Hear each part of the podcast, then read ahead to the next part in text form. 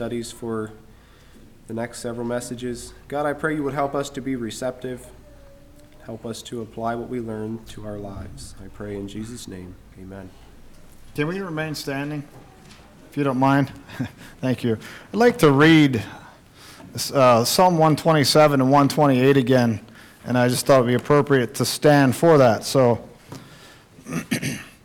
Psalm 127 and 128 may end up reading this at the beginning of the rest of the messages. I just think it's fitting for uh, this topic of the home. 127, verse 1.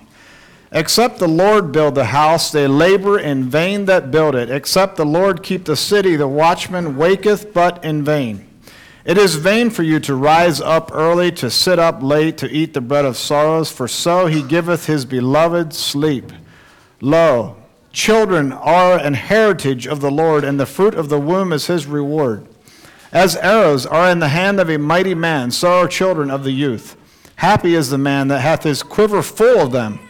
They shall not be ashamed, but they shall speak with the enemies in the gate.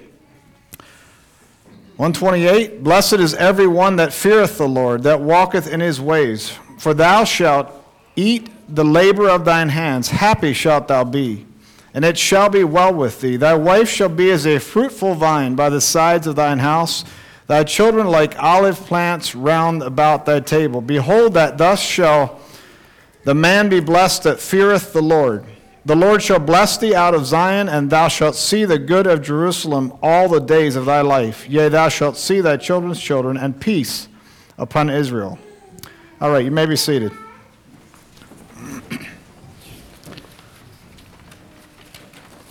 Before I get into the message this evening, I just want to thank you all already for the way you've blessed us.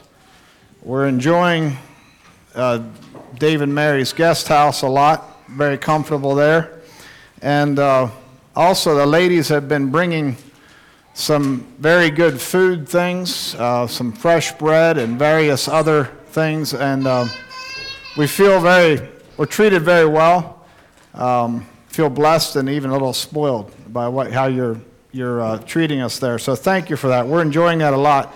I will warn you, though, we won't be eating all of your bread and other things you're bringing. There's more than we can eat. That does not mean we don't like it. We just can't eat all of that because we're eating other places as well. So thank you uh, for that. Message this evening is I've entitled it Tender Warrior Fathers subtitle The Role of a Godly Man. At home, I preached two messages instead of one. I'm just going to have one specifically for the men this evening, and I was planning. Uh, there's a guy into my study this morning to just talk about fathers, but I felt a, a push to, uh, in my spirit, to, to hit the the thing of manhood in general a, bit more at the beginning of the message. And so it's a little bit of a blend of two sermons. And uh, I try to condense it quite a bit so that it's not actually the material of two sermons. And I, I think I was successful. Um, but so, what I want to do this evening is talk about tender warriors. What is a tender warrior? And then the magnitude of a father's influence. And thirdly, the attitude and heart of a father. I have a lot of material to cover this evening, and I, I think we'll be okay, but uh, just warning you that there's, there's going to be a lot to think about. And uh, I'm very excited about the message, but there's, uh, there's a lot here. One thing I do want to say before we get into this message some of these things that I'll be sharing, especially about fathers, could be painful for you. A couple different ways. If you're a dad that has not been the dad you should be, and you know that, it may hurt. Also, if your dad has not been the dad that he should be, if you've had a painful experience with your dad, um, that might hurt as well. And that's not the intention this evening. The intention is to, to just lift up what, what a godly father should be. And again, I think I mentioned it last evening. We're not looking, or God is not looking for perfection. You, you can look at the Bible and see a lot of stories of amazing people that came from dysfunctional homes. So the fact is that what you as parents are is not the only determining factor as to how your children will turn out. They may turn out really, really well in spite of you. But I do think it's best to shoot for a high ideal. We on the same page with that? We still want to shoot for the best. And so, again, I'm not trying to discourage anybody or overwhelm you with, with what fathers should be. Uh, you don't have to be perfect, but we need to be real. the destruction of manhood in our country is a stronghold today. Manhood in general is under assault, and there's a lot of things that are. I, I get that. Uh, marriage certainly is uh, probably the most obvious one just because of the homes that are splitting up. But the manhood in general is under serious attack.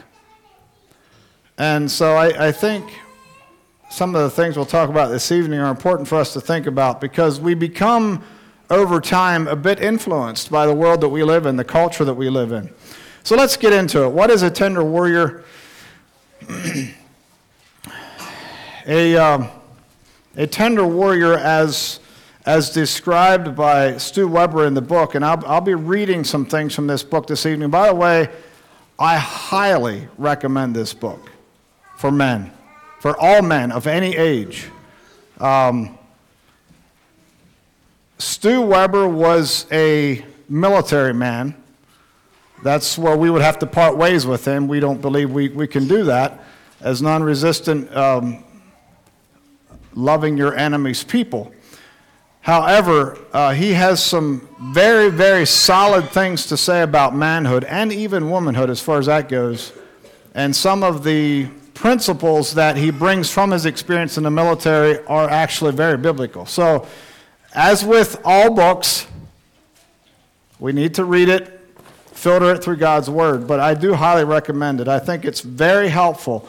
If you're, especially if you are a man who feels that you just really struggle with manhood. Maybe you're a passive man, or maybe you're too harsh. All of those things are addressed in this book really well. So, uh, he says in the book that men, and I mentioned it last evening, but we're going to look at it more specifically. Men are to be a king, a warrior, a mentor, and a friend.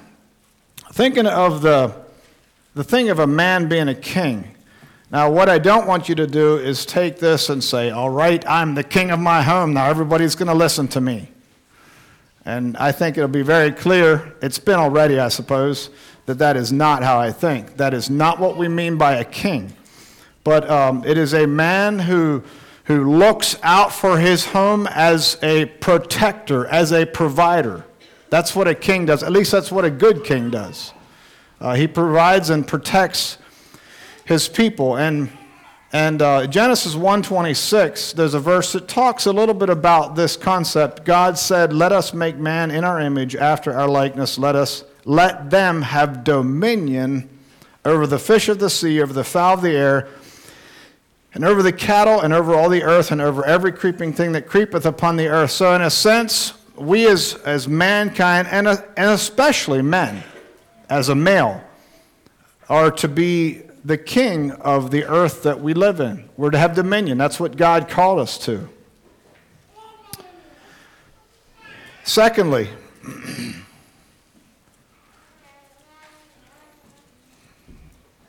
forgetting to put these up here.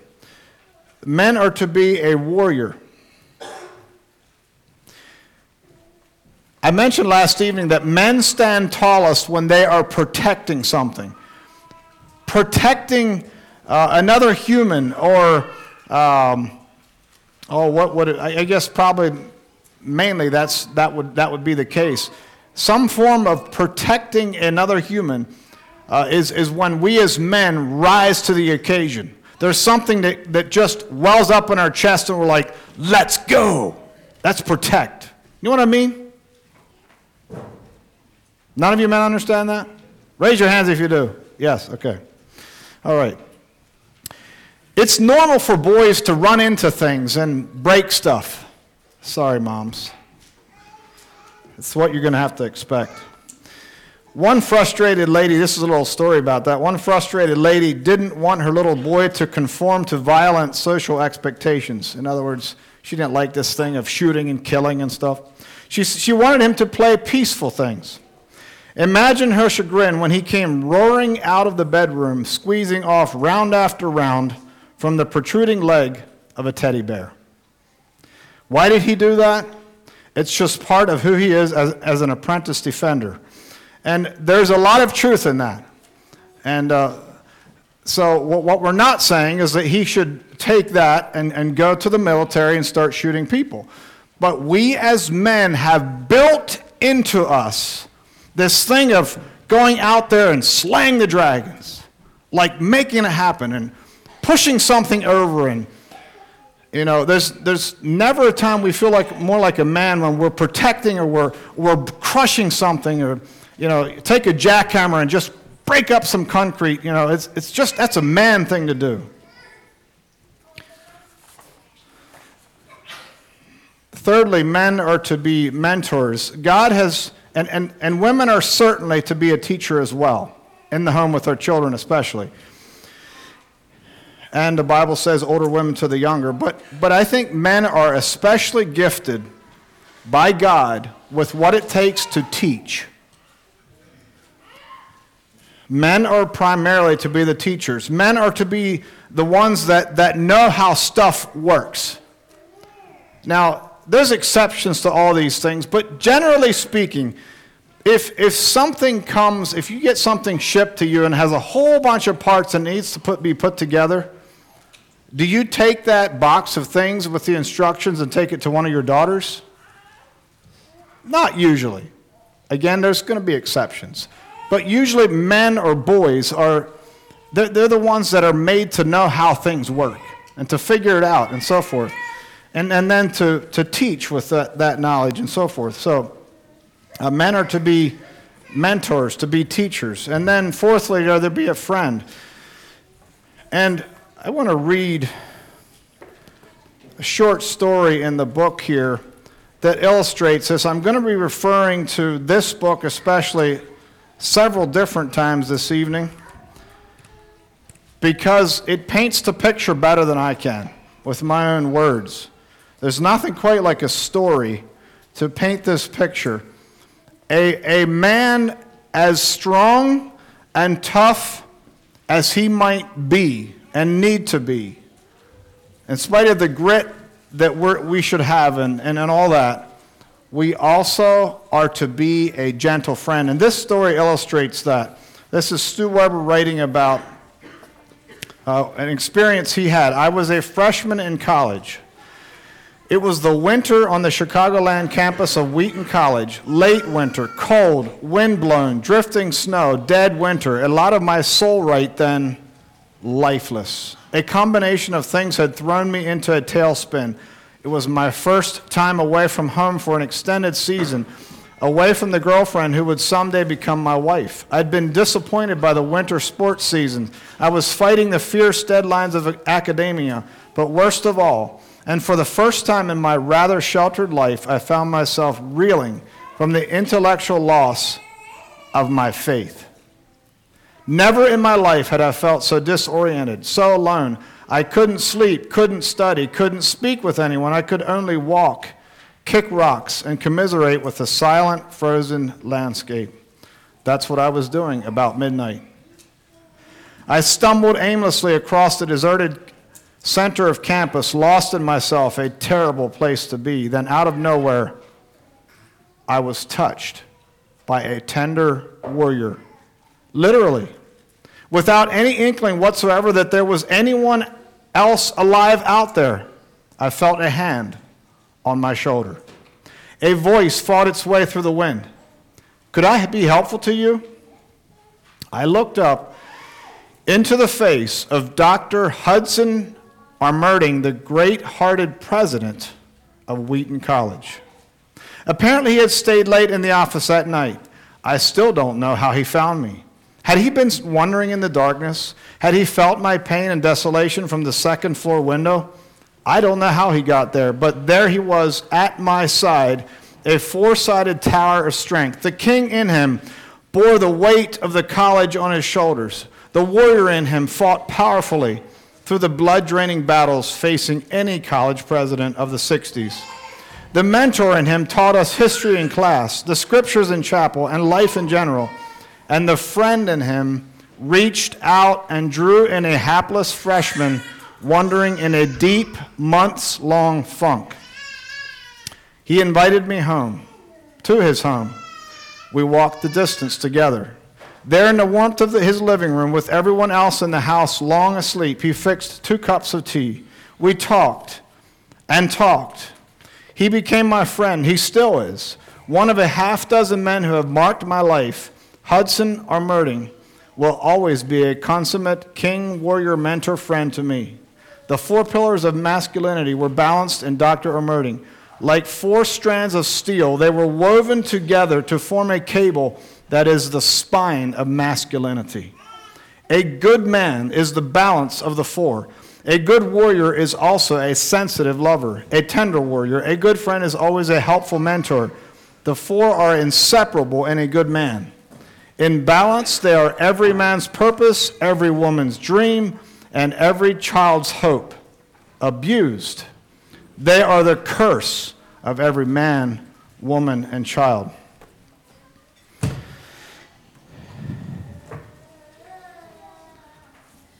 There's something about a strong man who knows how to lead, but who can also humble himself to being a friend. That is just incredible. And I'm sure all of you know someone like that. Someone who's a leader, someone who's a strong person, someone who, who knows how to make things happen. But when you need someone's hand on your shoulder, they know how to do that as well. That is a man. We need so many more of them. So many more.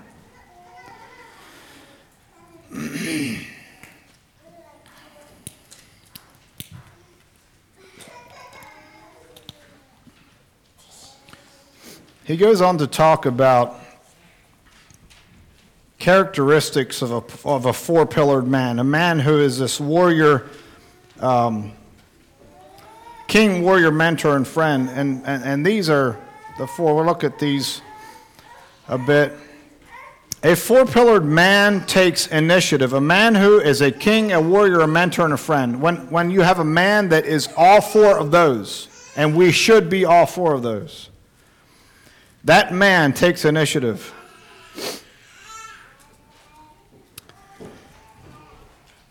In the book, there's a paragraph that says this At his core, a man is an initiator, a piercer, one who penetrates, moves forward, advances toward the horizon, leads. At the core of masculinity is initiation, the provision of direction, security, stability, and connection.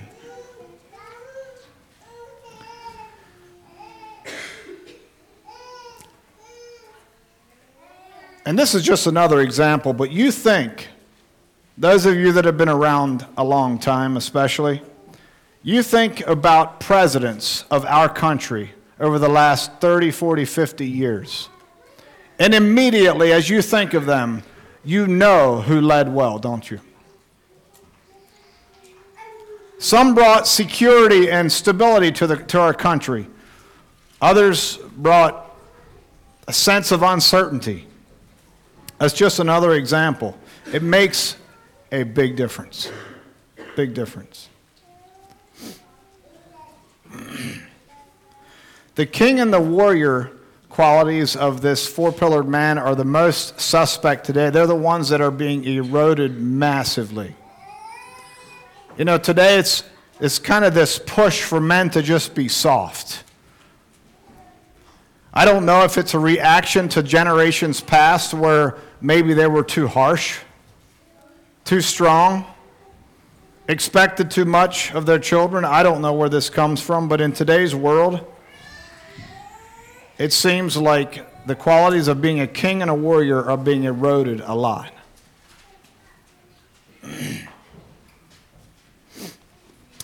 Secondly, a four pillared man has staying power.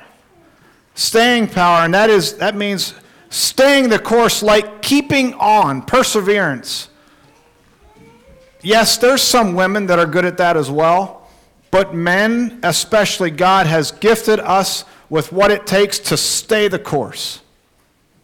Who's the one when you're struggling with teenagers in your home, or maybe you're struggling in your leadership at church, and maybe the wife is like, oh, we should, we should be gentle, and the man is like, yes, but we got to keep going.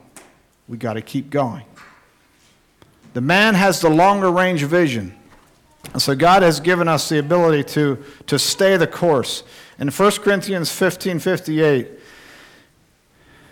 Paul says this Therefore, my beloved brethren, be ye steadfast, unmovable, always abounding in the work of the Lord, for as much as you know that your labor is not in vain in the Lord. And I realize this call is to all believers, not just men. But we, especially as men, need to be the ones that when it comes to something that is a principle that cannot be moved, we are unmovable. We stand on that. A real man keeps his word. He doesn't quit, give up, shut up, or walk away. For so many men today, it's either my way or the highway.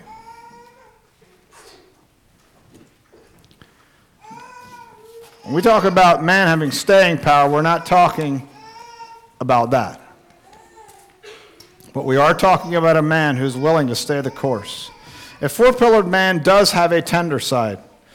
And, and uh, again, I, I want to read you a very short story in here that illustrates this well. And we don't usually think of the military as a place to look for examples of humility and tenderness, but they are there. And I was fascinated by this statement. Some of you, especially those of you who are, well, I don't know what age you need to be, but some of you don't remember this at all. General Norman Schwarzkopf you remember him from uh, the Gulf War?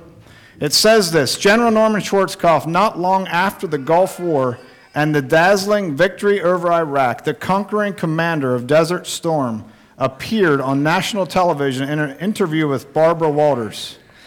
In the course of their conversation about the war, something touched this big man. We all watched with fascination as the eyes of this career soldier with four stars in his shoulder glazed over. Tears formed. Miss Walters, with well practiced bluntness, said, Why, General, aren't you afraid to cry? Stormin' Norman replied without hesitation, No, Barbara.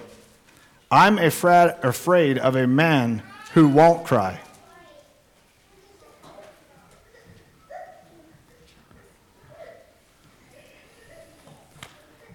we as men, as strong as we may be, as idealistic as we may be, we must also be tender.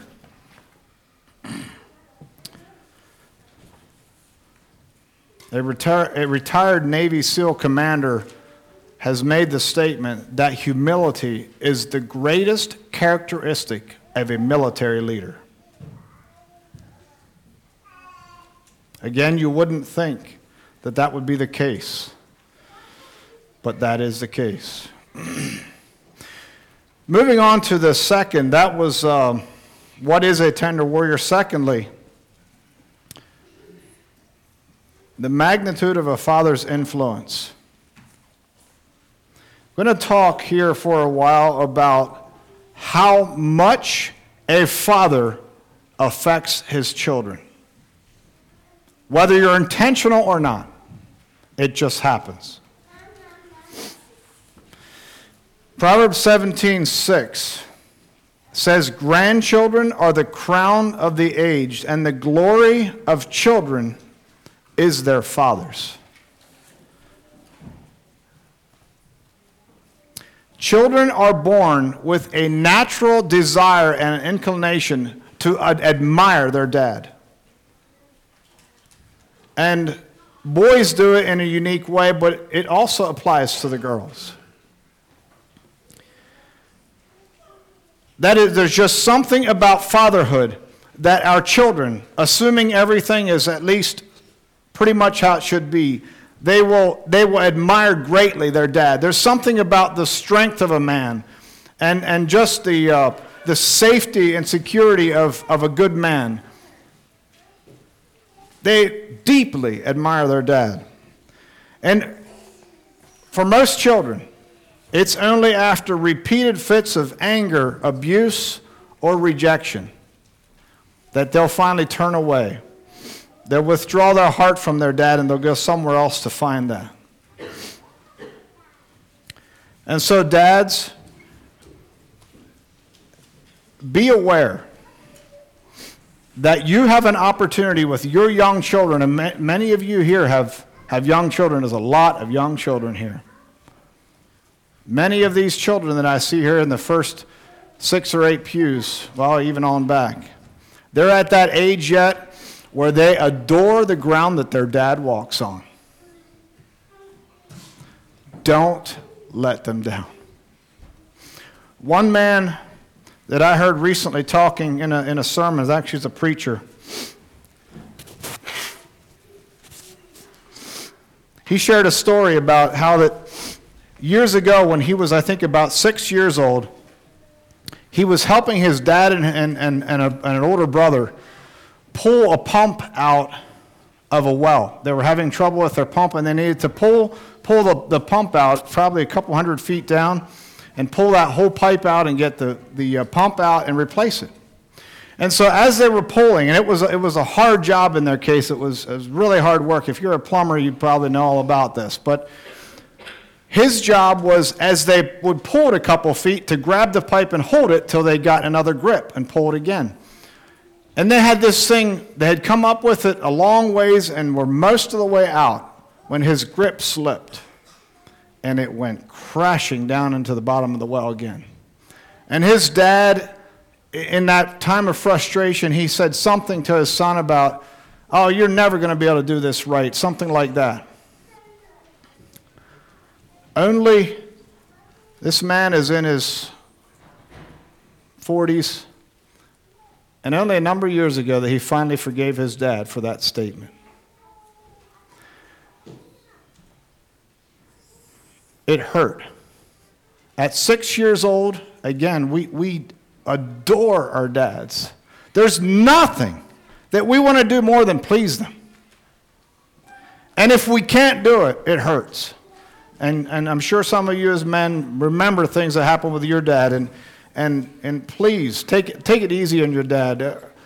They did the best they knew how, and, and certainly didn't mean to hurt us in ways that they did. And we all have had our chances or chances. We've all had times when we've done the same with our children, or at least something um, that felt similar to that. But let's use that when our children are young. Let's build on that desire they have to, to give their heart to us and, and to, to follow us. Take full advantage of that.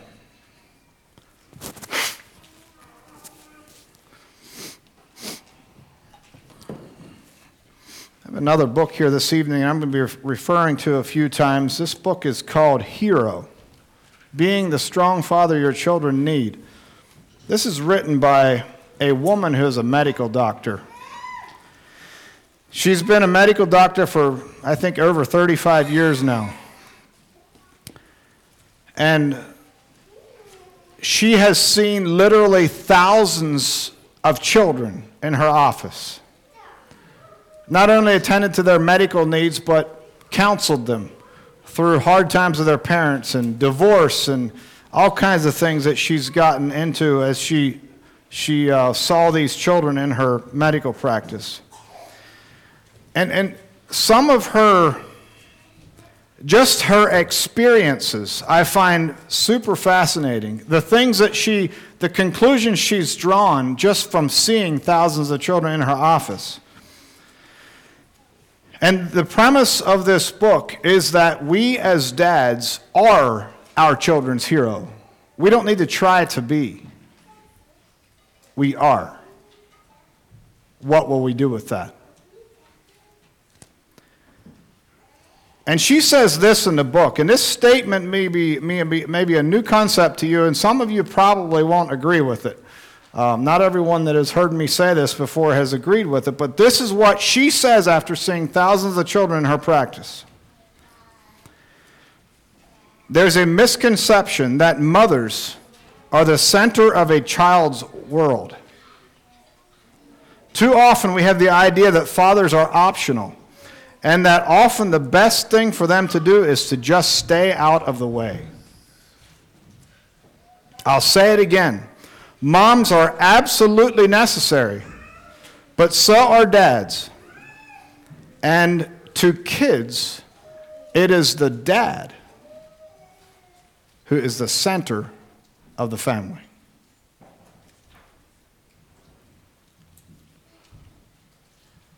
Maybe that's already how you thought, but that was a new concept to me.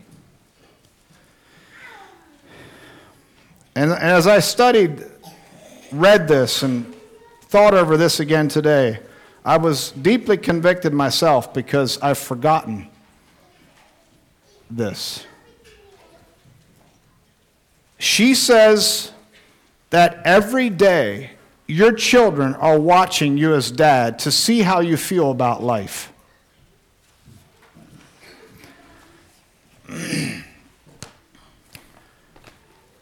how you feel about them. When they first see you in the morning, and when you come home from work, when you come in the door after work, your children, you, you don't notice it. We don't think about it, and they're not consciously thinking about it either. But when you come in the door, Dad, their feelers are saying, What kind of a mood is Dad in this evening? If Dad's in a good mood, we're going to have a good evening. If he's not, it's going to be a little rough. And some of you are probably like me, where you've ruined too many supper times with your sour mood. Or am I the only one? Even, well, the two oldest of our children are girls. And I have not yet been able to understand how two sisters can giggle so much over absolutely nothing. I still don't get it. But I try to be gracious anyway. But sometimes it's just like, it's not even funny. Why are you laughing? And, you know, if we're in a sour mood, we, we kind of, uh, we, we, that comes through to our children. And it changes their entire evening. Yes, they care the mood that you're in as well. But there's something a little bit more dominant about dad that affects them in a different way. It really matters to them.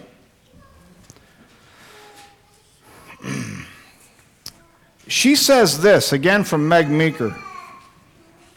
This is what she's observed. This is what from children telling her this. And, and her observing this in them. She says every child has three questions that they would like an answer about from their dad. Number one, Dad, what do you believe about me? Am I good? Am I smart? Am I stupid? Second, Dad, how do you feel about me? Am I lovable? Am I good? Do you like me? Or are you ashamed of me? And third one is, Dad, what are your hopes for me? Do you have hopes for me? Do I have a future, Dad? And again, your children probably don't consciously think these things, but in their heart, it's what they're feeling. and children usually answer those questions because you're probably, in many cases, you're not answering those questions with words. Maybe some of you are. Bless your heart if you are. If you sit down with your children and you, you tell them what your hopes are for them and what you think of them. But many times we don't even give that a thought. We just assume that they're going to know. And so, how do they figure it out? Your body language, your tone, but especially your body language. Just how you handle yourself with them.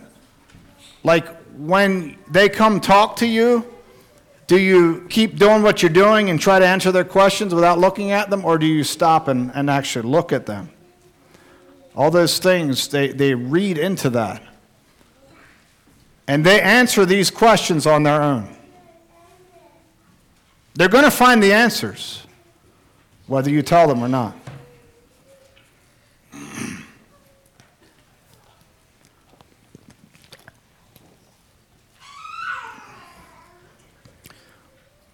Meg Meeker herself, when she was in her 20s, her low 20s, she, her, her dad was a doctor, and she wanted to be a doctor as well. And she applied at college after college, and she, she kept being denied entry to medical school. It was just time and again, and she was to the point where she was giving up. And one day during that time, she, she walked into the house as she came in the door, walked into the house, she heard her dad on the telephone in his study. And he was saying this Yes, our daughter Meg is going to go to medical school and she's going to become a doctor. She didn't think she could do it. But by hearing her dad on the phone, he believed she was going to do it. Guess what? She became a medical doctor. Our influence is just that powerful.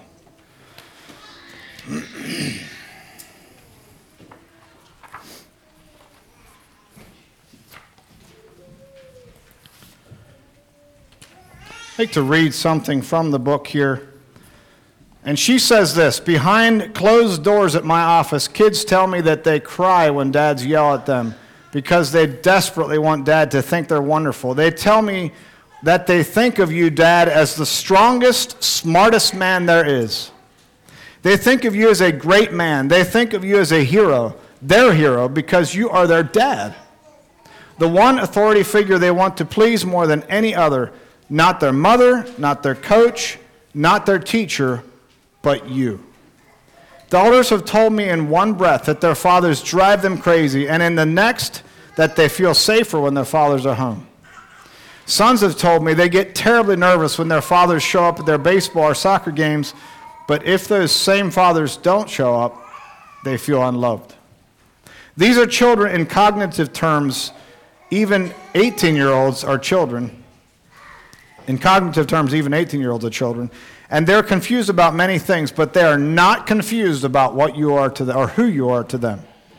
More than anything else, they want your approval. They're learning from you all the time, from the moment they're born and for the rest of your life. They want to meet the standard you set for them because you will always be their dad.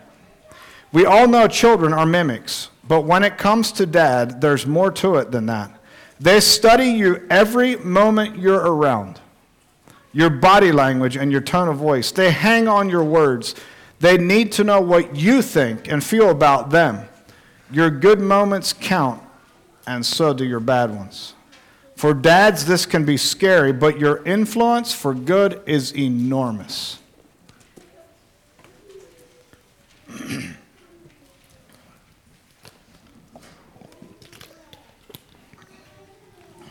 I'm told that professional athletes whose father was absent from the home when they were growing up, years later in their professional career in sports, they will instinctively look into the stands to see if dad is there.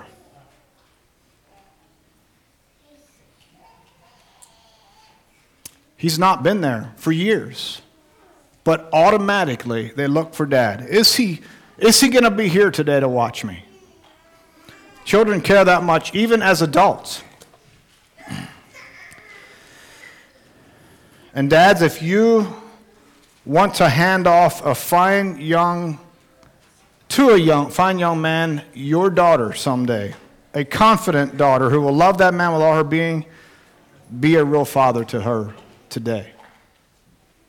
You be a real dad, she'll know how to be a young lady. If you want your son to treat his girlfriend or wife with respect and honor as a young lady should be treated, model it to him by being a tender warrior, husband to your wife. I'd like to emphasize a little different part here. We as dads, we, we need to take an active role in our homes. And there's, there's a lot of things that, that our wives are so much better at. For example, like changing a diaper, right? Probably a few of you as dads are really good at that, and I became quite good at it because we had eight children and you kind of had to learn. But it took me so much longer than her. And I got that stuff over everything. She did it just as slick as could be and bundled up that little diaper and threw it away. And I'm like, it's, wash my hands, you know, it gets on everything. It's just, so there's some things that the ladies are just better at. But the fact is, because of that, we as, we as dads can just kind of let the wife run the house. We can kind of just hand everything over to them. Just, can, you just run everything. And especially for men whose wife has a strong personality, maybe you're automatically or you're naturally more laid back, um, you're going to have to put forth more effort to be intentional in your home, to dig in and be active. This, this creates a hole in our home if we as men just sit back and just kind of dump the whole load on our wives. And yes, it's the old story. We as men, we go to work. Speaking of breaking up concrete, you do that for a day and come home. How many children do you want to take care of? You're tired. But your wife is tired as well. And I would like to st- uh, talk to the ladies just a little bit here, too. Sometimes you're just going to need to back off and wait for him to get in gear.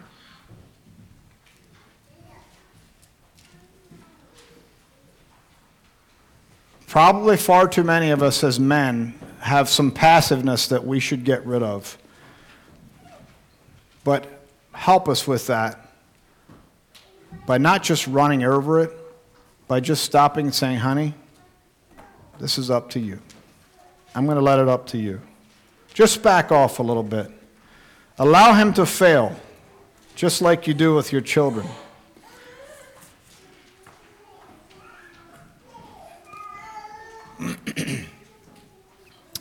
In this hero book, there was. Uh, It's a few paragraphs about that that I, I found challenging and helpful. And the title of this section is A Father Doesn't Have to Be Perfect. Many fathers are intimidated by the responsibilities they fear if they have daughters that they know nothing about how to raise girls. With sons, they might feel handicapped if they themselves didn't have a good father as a role model. Many fathers are perfectionists. They feel uh, that if they're excellent, that if they're not excellent, they're terrible. If they think they're terrible, they tend to withdraw from the family. Fathers have confided in me that when they first held their babies, they felt terrified, as well as incapable, inadequate, ill equipped, and even stupid. Rather than ask for help, they relegate baby care to their wives because they don't want to risk failing as a father. Don't do this, dads. Here's why. Most mothers feel the same way. I was in medical school when our first child was born. My pediatrician told me that since I wanted to go into pediatrics, there was nothing he needed to tell me about childcare. I almost burst into tears. Becoming a mother is an overwhelming experience, full of emotion, full of fear, and if you feel the heavy weight of responsibility as a dad, so does mom. What if I couldn't feed my daughter? I had never breastfed before. What if I dropped her, didn't hear her cry at night, forgot about her in the back seat of the car, and she suffocated? What if she choked, stopped breathing, or got a high fever? I was almost a physician, and I believed deep down that I really didn't have what it took to be a good mom. And my husband didn't feel any better. He was working all the time and worried about not bonding with her. So if you are afraid and feeling inadequate, welcome to the Parents Club. Most of us feel that way, even pediatricians. I'm sure that you, when you were first time parents, you remember that. That first night you brought the baby home, or maybe you had the baby at home, the birth at home, but whatever the case is, that first night without someone watching over and, and making sure the baby was okay, and you're like, is it going to be all right? It's she or he is really tiny, she's fragile. And what if something happens, and, and all those things? But God has given, yes, the ladies, but you as dads, He has given you the tools to be a dad. Don't need to be a perfect dad. Just be there and be a dad.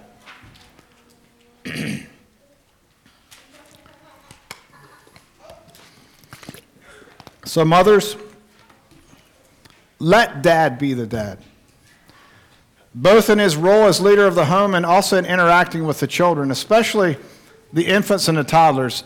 The fact is that, that children desperately need the interaction of a dad, that, that rough stuff, that rough housing, that, you know, the throwing the children in the air stuff, all that risky stuff that men do. And ladies are like, honey, there's a reason why God put the desire into a dad to do that with his children. And that kind of interaction actually helps form good things in your children. So be a dad. Tussle with them. Do what dads do. Your children not only love it, but it actually helps them develop. Helps them in their development. Moving on to the final point the attitude and the heart of a father. There's a scripture from Malachi 4, 5, and 6, and, and uh, that scripture is in this book along with some comments that I find quite interesting, thinking about the thing of the hearts of the fathers turning toward their children. This is a powerful concept. See, I will send you the prophet Elijah before the great and dreadful day. This is Malachi 4, 5, and 6. Before the great and dreadful day of the Lord comes, he will turn the hearts of the fathers to their children and the hearts of the children to their fathers. And then some comments here in the book. While I do not understand all that passage means, I do believe it is a significant statement of God's intention that human history be viewed in familial terms, which means relating to or incurring in a family. That men, fathers, are critical to the Father's design, and that there will be no peace on earth until men learn what it is to be a man. A man after God's heart. Gordon Dalbey, a Christian author with a keen interest in men, takes it a step further. He says this The biblical faith understands that healing between fathers and children is not simply a psychological exercise to bring greater peace of mind. It is the essential prerequisite in fulfilling God's purpose on earth. When fathers are reconciled with sons and daughters, God's saving power is released among us. Conversely, when fathers and children remain at odds with one another, powers of destruction are beckoned. I believe there's a lot of truth in that. If we, as dads, miss our children to an extent that they don't feel safe, they don't feel loved, they've been hurt repeatedly. I don't mean making some mistakes. I've had to say sorry to my children many times because I was harsh or I made a bad call, I did something wrong. I don't mean not making mistakes, but just making those mistakes over and over again with no repentance whatsoever, just going on like that, those children will finally say, That's it. I'm going somewhere else to find acceptance and love. And you can find a lot of examples of those children. You don't have to look very far, they're everywhere. Sometimes they're in our own homes.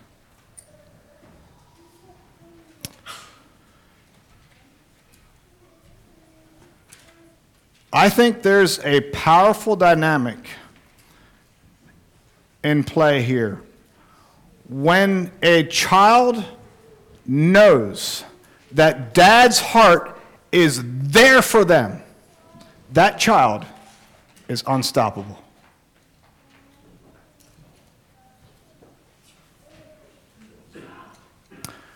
You find a 20 year old young man or young lady that is just dynamic. They just have confidence. They have humility. And they're just ready to take on whatever God gives to them. It's likely, very likely, they have a dad that they know is right there. Very likely. It makes more difference than you can begin to imagine. And if I hadn't read some of these things, I wouldn't have imagined it either. But it's sobering to think about. That child is going to be a difference maker in this world. They are going to go and make things happen. If you, as dad, are there for them, you are behind them. And it's young ladies and young men both. But the opposite is also true. And I have, uh, I think, just one more story here. In the Tender Warrior book, this is a really, really sad story. Remember, he's, I didn't actually mention this. Stu Weber later became a pastor for many years. he says this How we long for our fathers, how powerfully we're affected by our fathers, present or absent, negative or positive, and it isn't just boys who feel both the waves and undertow of that vast force. Listen to this heart wrenching letter I received from a dear woman in our congregation. She says this My dad was what I thought was a real man. He was the provider and worked hard for our physical needs. He had to go 150 miles away from home to find work, coming home only on weekends. As could be expected, I didn't know my dad very well. When I reached adolescence, I began to desire more than anything to win his approval. It became an all consuming need. I went back and forth from being a tomboy to being feminine to try to get him to like me. I took up fishing and made myself pull worms apart to get slime underneath my fingernails so that I could bait my own hooks and we could go fishing. But he didn't have time to go fishing anymore. I started playing softball. I became the best pitcher in our school, but he never saw me play a game. I worked hard to get straight A's and was always on the honor roll. Never once did he say he was proud of me. One year I was a cheerleader. He never came to a game. One year I was captain of the drill team. He never saw a performance. One weekend I tried to help him work on the car, but he was cross with me and I was in the way. I went into the house and made some cookies. He said I baked them too long. More and more I found myself retreating to my room on the weekends, sobbing violently, desperately wanting him to care. Not once did he comfort me. He never read to me. He never tucked me into bed. He never hugged me. He never kissed me. He never said, I love you. I got married and I had four kids. The last one was a boy, the only male descendant. We gave him his name. He wasn't impressed. Restless and dissatisfied with mothering, I went back to school. Somehow, without meaning to, I find myself, found myself studying civil engineering, the field of study closest to his profession. I worked as a surveyor last year, laying out lines just like the lines he had put in for years. I found myself, found myself asking, if he could see me now, he would be proud of me. I found myself thinking. What a power a father has over the direction of a daughter's life, good or bad, present or absent. He is going to have an influence that lasts a lifetime. I think a lot of fathers leave their daughters to the mothers to raise, and men do not do that. Your daughters need you just as much as the boys. It's in a different way. You're not teaching them to be tough and be strong and be a warrior like you are the boys. But they need you and they want you. They want your approval, your blessing.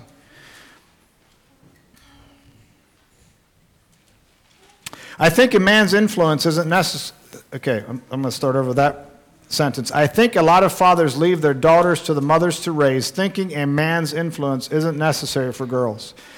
I'm 37 years old now and beginning to see how much I am still compelled by a deep craving within to gain the approval of this most significant man. You see, if my own father doesn't think I'm worthwhile, I must be worthless. If my own father can't accept me, then I am unacceptable. If my own father cannot love me, then I must be totally unlovable. If I'm truly worthless and unacceptable and unlovable, then God couldn't really love me. And certainly my dear husband, who is only human, couldn't really love me. I thank God that He's opening my eyes to these lies and showing me His truth. He has begun the process of healing, but the wounds are really deep. I feel the effects of this scarring will be with me while I remain on earth. That's the negative side of this whole thing.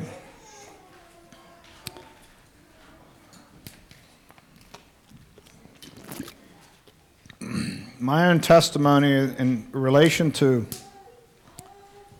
our children is that after my heart was more tuned to the heart of my wife, my heart began to turn toward our children. And I don't know why. I don't understand it. But that's what happened. Ephesians 6 4 says, talking about fathers again in our relation to our children, Ye fathers, provoke not your children to wrath, but bring them up in the nurture and admonition of the Lord. Colossians 3:21 similar. Fathers, provoke not your children to anger, lest they be discouraged. And I believe there's a reason this is repeated in the Bible. There is a tendency for us as fathers, as, as much as we have the opportunity and the ability to encourage our children, we also somehow, because of our strength, we tend to have also too many opportunities to discourage them. Interesting fact is, I have not, not found one verse in the Bible where it tells mothers to love their children, or where it says a mother should be gentle with her children. Not one verse. See, children assume that mom is going to always love them. She's just going to be there. That's just what moms do because of their nurturing uh, characteristics. Mothers are nurturers. That's just who they are. And so they know that mom is going to be there, but they don't assume that about you. They don't necessarily assume that you love them just because they assume that about mom. And so we need to be more intentional with that. Speaking of provoking to anger, how do we do that? I should have asked you more questions earlier. I'd like to ask you some now, and you're kind of, you've been listening really long. How do we provoke our children to anger as fathers?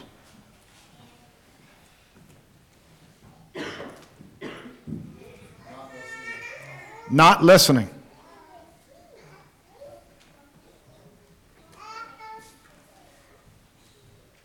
Maybe having all the answers instead of listening? Is that kind of included in your thought too, possibly? what else? getting angry at them. Getting angry at them.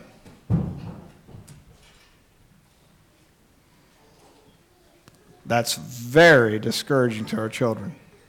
What else?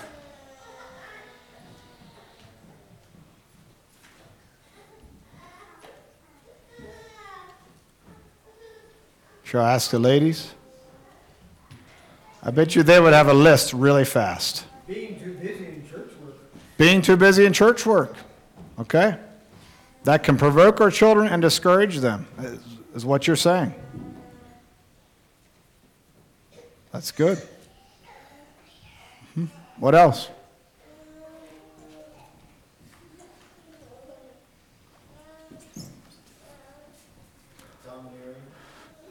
Dom, who said that? Okay. Domineering. So, what do we mean by that? Just describe that a little bit more. Excessive control. Okay, just trying to control everything, excessive control. Yeah? Humiliating. Humiliating them. hmm How do we do that? Do you have any thoughts on that? Or someone else? How can we humiliate our children?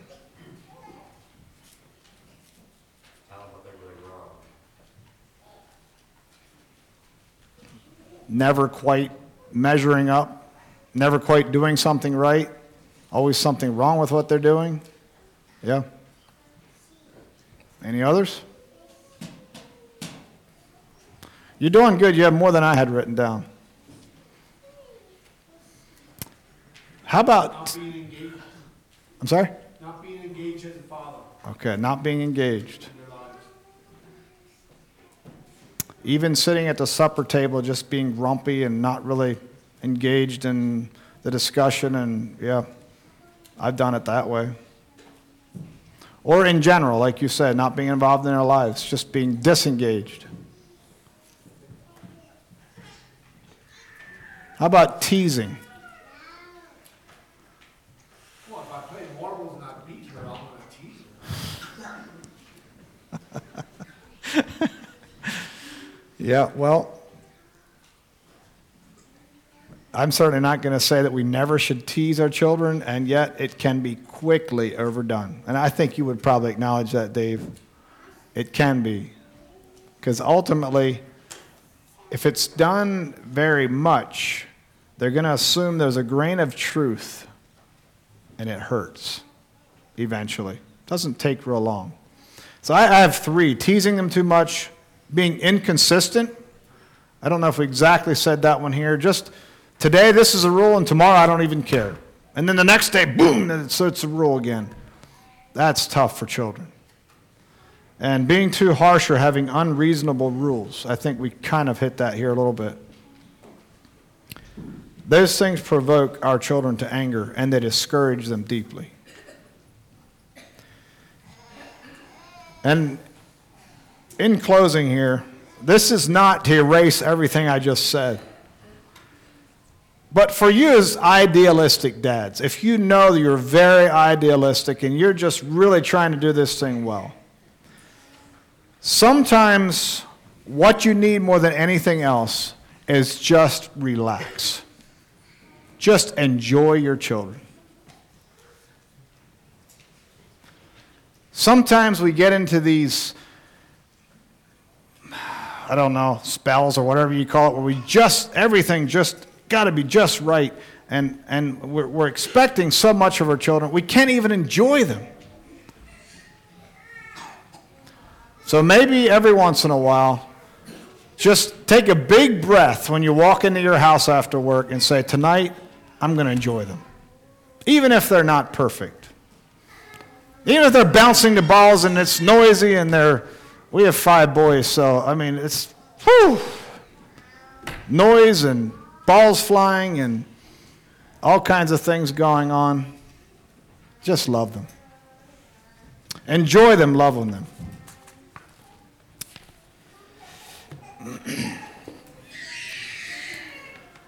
We're going to